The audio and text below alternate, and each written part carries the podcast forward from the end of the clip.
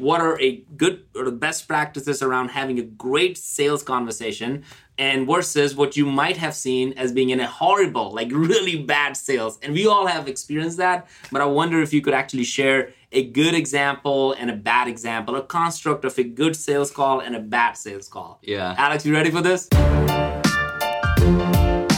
You're listening to the Flip My Funnel podcast, a daily podcast dedicated to helping B2B marketing, sales, and customer success professionals become masters of their craft.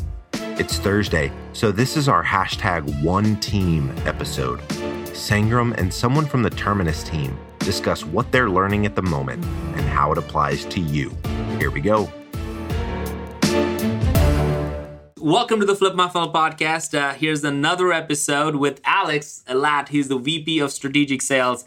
Uh, a few weeks ago, we got together and we talked about what do you do going from a peer to a manager or new manager? And it was a very, really, really good conversation. We talked a whole bunch of things.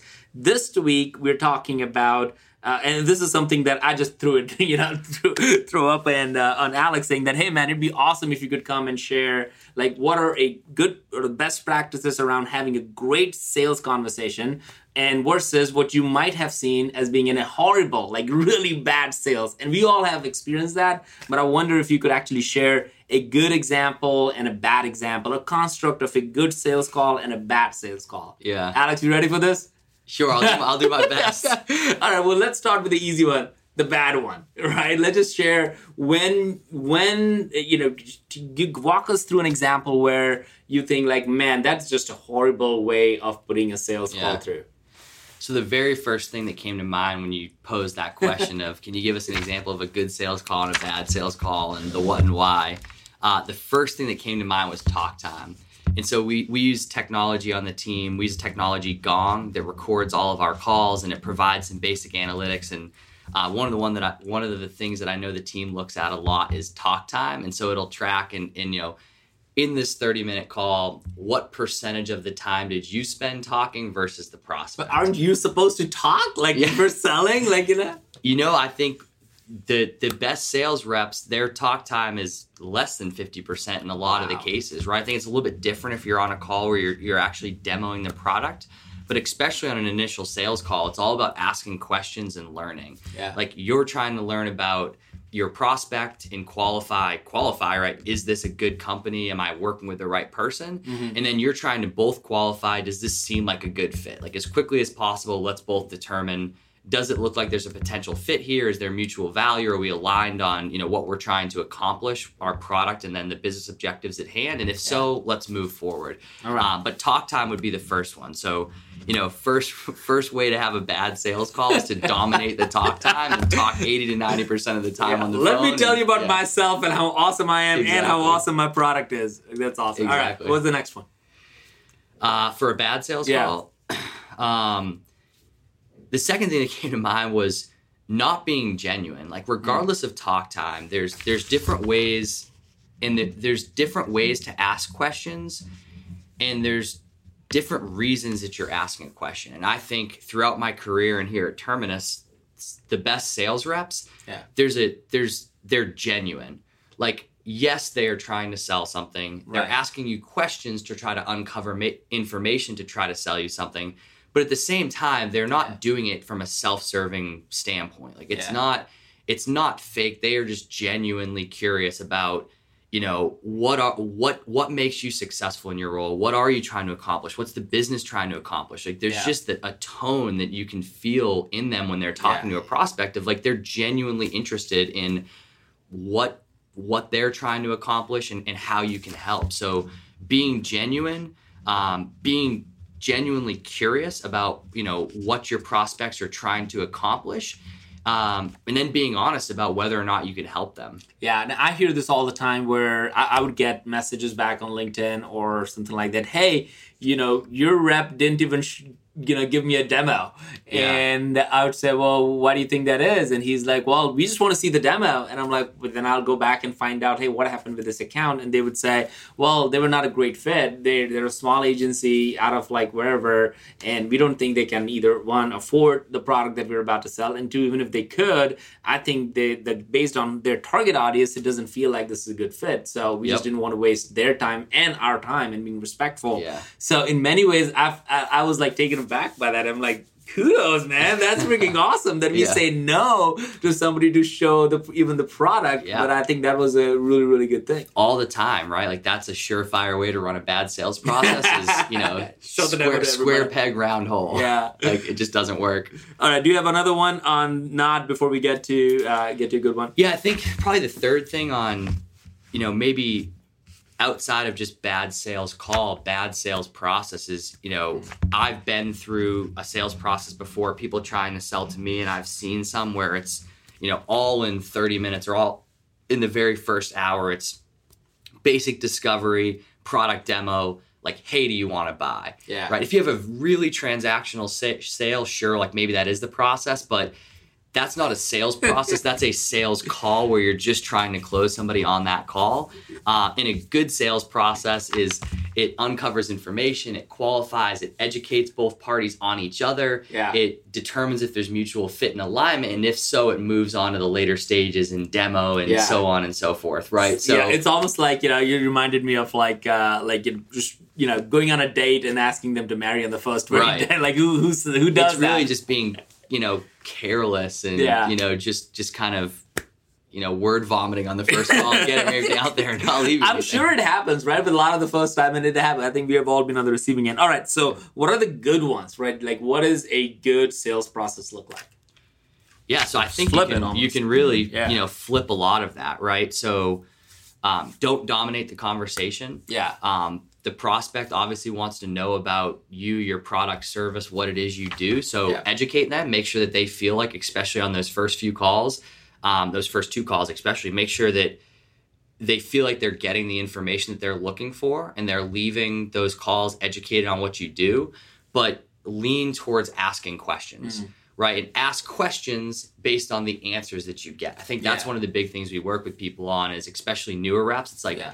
You have your list of questions you want to ask but if you just fire through that list it very much feels like rapid fire 20 questions Yeah. listen to their response and ask follow-up questions based on what they tell you because that's where the best information is uncovered the most valuable information on in a in a you know sales discovery session is is Yeah. based on the questions you ask to the answers they give you not on the initial questions that you yeah. ask So don't go with a list of five questions. I mean, you may have it just ha- so you have know. your list but be comfortable deviating right listen like that that's probably the best one is Active don't listening. dominate the talk time Yeah, ask valuable questions yeah, listen to their response and then lean in ask more questions about Yeah. that. Keep- dig, dig into what do they mean by that. Dig Yeah. deeper into their response. So listen to what they're saying. Don't just be thinking about your next question.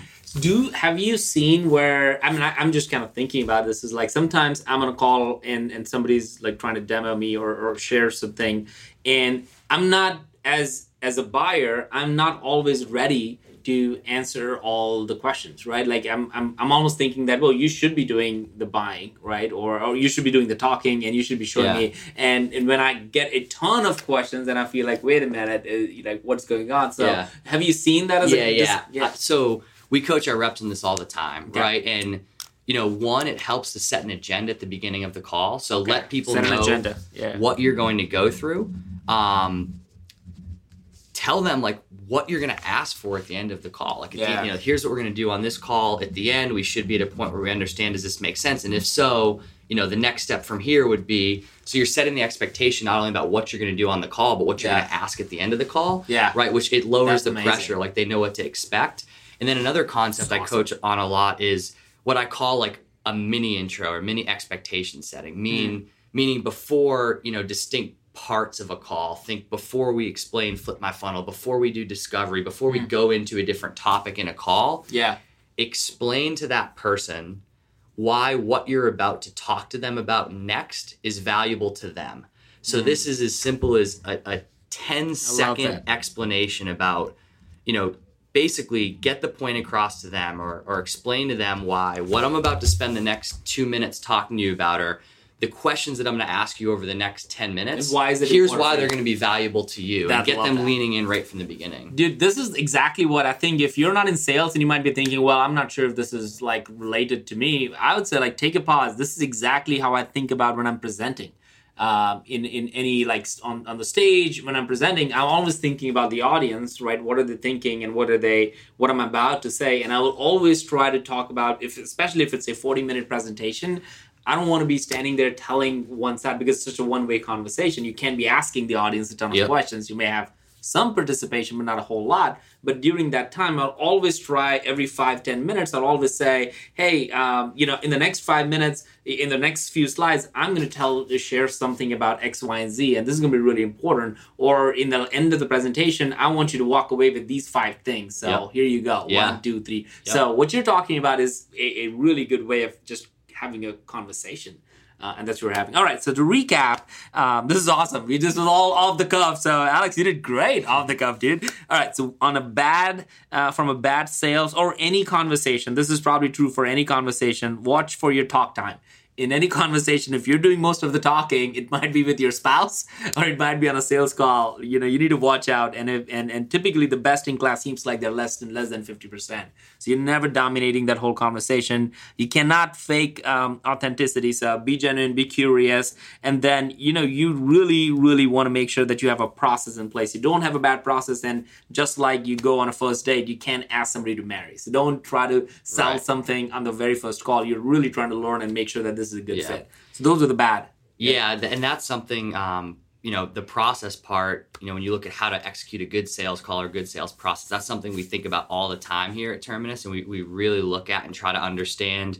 Put yourself in your bu- in in your buyer's seat. Look at it from their perspective. Yeah. You know, on each call that they're having with your sales team, what do they know at that point? What do you anticipate that they're thinking at that point? What would they Yeah. want to know next? Where's the most logical point to bring them? Like, how do you move them in the right direction? It's something we think about a lot here. Like, an Yeah. easy example of that, and this may be giving away some secrets, but like, we we used to we used to do our demo on the first call. So we mm-hmm. would set up a 30 minute call with the prospect. We Yeah. would do discovery, demo, and then basically like, where do we want to go from here? Yeah. Right. So 30 minutes, that was all done. Yep. Now we do our demo on the second call. Hmm. That second call is an hour long. So simply by moving our product demo from the first call to the second call, one, it makes a lot more sense because Yeah. you know we can really educate somebody on on what we do and determine if it's even worth doing a full product demo. Yep. We get more information. We can run a better demo that's better for us and them, really Right. better for them, more relevant to them. But that simple change of demo on call two versus call one, it significantly increased our ability to convert people to that second Wow. call because people want to see the demo. Yeah. Right. So it's an easy next step to position. It's an easy ask. Yeah. And so now on average, we have 90 minutes with a prospect versus 30 minutes. Like Man. what that has done for our sales team's ability, that one simple move. So think about the process. Think Yeah. strategically of what do you want to do at which point Yep. and base it on your buyer's perspective. What is better for your buyer? How can you educate them at the right cadence and the right time? What is logical to come next? And structure your sales process around that. I love that, man. I, I talked about it all the time, which is the time, right? All of us have time is one of the greatest asset that we have outside of people that we don't want to want to lose. You don't want to waste. So if you can get more time with your target, your future customers, then man, that's that's amazing. That's a really really good tip. All right, and then the, there's the few things to do an incredibly amazing conversation. I'm just going to call it conversation, right? It's not just about sales, just conversation. Obviously, listen more, ask, and and lean in on those things. And then you said something that I feel is a really big idea. Set the agenda and the expectations up front. And I think that just kind of put the guards down, right, for people because okay, what am I? And if you just start asking questions to somebody, uh, you're like, wait a minute, what's going on? What am I doing here? But if you set an agenda and say, here's what I'm going to do, I'm going to set, I'm going to ask you a few questions, and at the end of the call, I want us, both of us on both sides, to to know that if this is a good fit or not. So you know you're moving towards the right goal. They're just more comfortable, right? It's Yeah. kind of like, you know, people tend to like songs that Yeah. they know better than songs they don't know. Like, why do you enjoy a song more that you've heard a hundred times? It's like Yeah. you're familiar with it. You know it. You know what's coming next. That's that kind of thing. So it's like you're you're giving somebody context about what's coming next why is this going to be that you know what are we going to cover today and then what's coming next why is this valuable to you it just it drops their guard a little bit they're they're familiar like they just they just feel more comfortable That's awesome, man. So we're gonna end with this. What's your favorite song? You you brought that up, so you have to. oh you have to. um favorite song i don't know who it's by but i really like this song called contact right now that's got a catchy Contact. catchy uh, All right, we, we, we can link to it in the, Yeah, in we the notes in the show notes. Well, mine is I think most people know it's the Rocky theme song, uh, and I play that all the time. I think in the early days when we were about to jump on sales call or customer success call, I would always play that song just to pump myself up and ready to go in it. So it was fun. Alex, another great session, man. Thank you so awesome much. thanks Anger.